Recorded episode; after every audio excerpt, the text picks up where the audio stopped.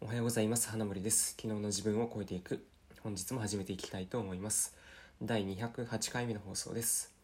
この放送は昨日の自分よりも少しでも成長した自分になる。ということをコンセプトに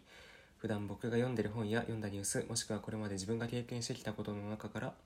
これを聞いているあなたにとって何か役に立つもしくは何か気づきとなるようなことを発信するといった内容となっております。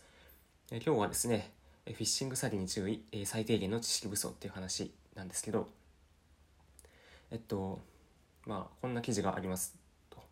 SMS で Amazon プライム会費のお支払いに方法、お支払い方法に問題がありますというメッセージが届く。で、改めて感じる詐欺の巧妙さっていう記事があったんですけど、えっと、まあ、スマホで、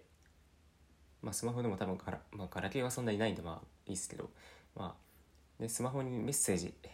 あのショートメールのね、メッセージが届いてね、Amazon からの。で、プライム会費のお支払いにお支払い方法に問題がありますと、まあ、そういったメッセージでリンク付きで届くんですけど、まあ、これは詐欺ですっていう話で、まあ、僕もこれ届いたことがあるんですけどまあ普通にね多分えっとなんだろう普段から、まあ、ネットよく使ってる人とかは多分気づくと思うんですよ。あこんこれは詐欺だなと。うん。だから結構これね多分そのあんまり使い慣れてない人からするとあやばいやばいって言って押して個人情報を登録しちゃったりして、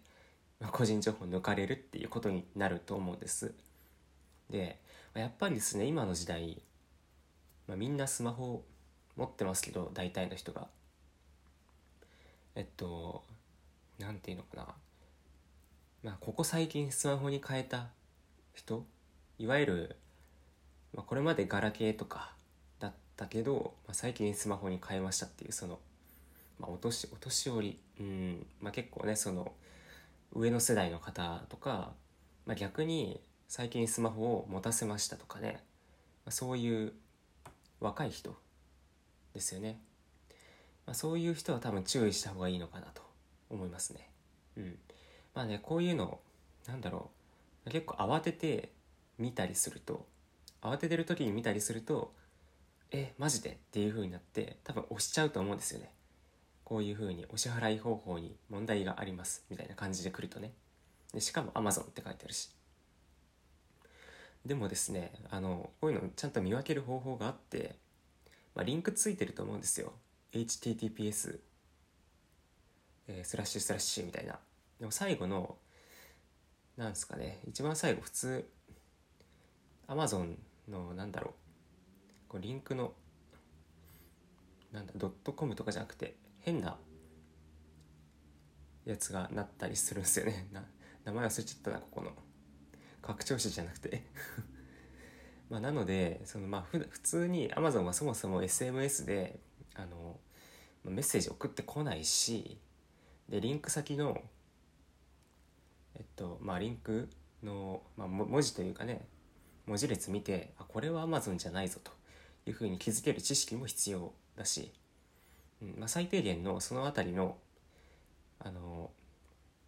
見極め方っていうのはあの今の時代みんな必要になってくるなっていう話ですね。はい。うんまあ、なかなかこういうフィッシング詐欺みたいななりすまし系も結構あるんで、まあ、その辺り結構気をつけておかないとあんまりねうかうかしてるといつの間にか個人情報を抜かれてたり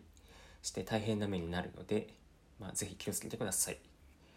はい。ってことで今日はですね、フィッシング詐欺に、え注意、最低限の知識不足ってことで、フィッシング詐欺に注意してねっていう話をさせていただきました。はい。最後まで聞いていただいてありがとうございました。また次回の放送でお会いしましょう。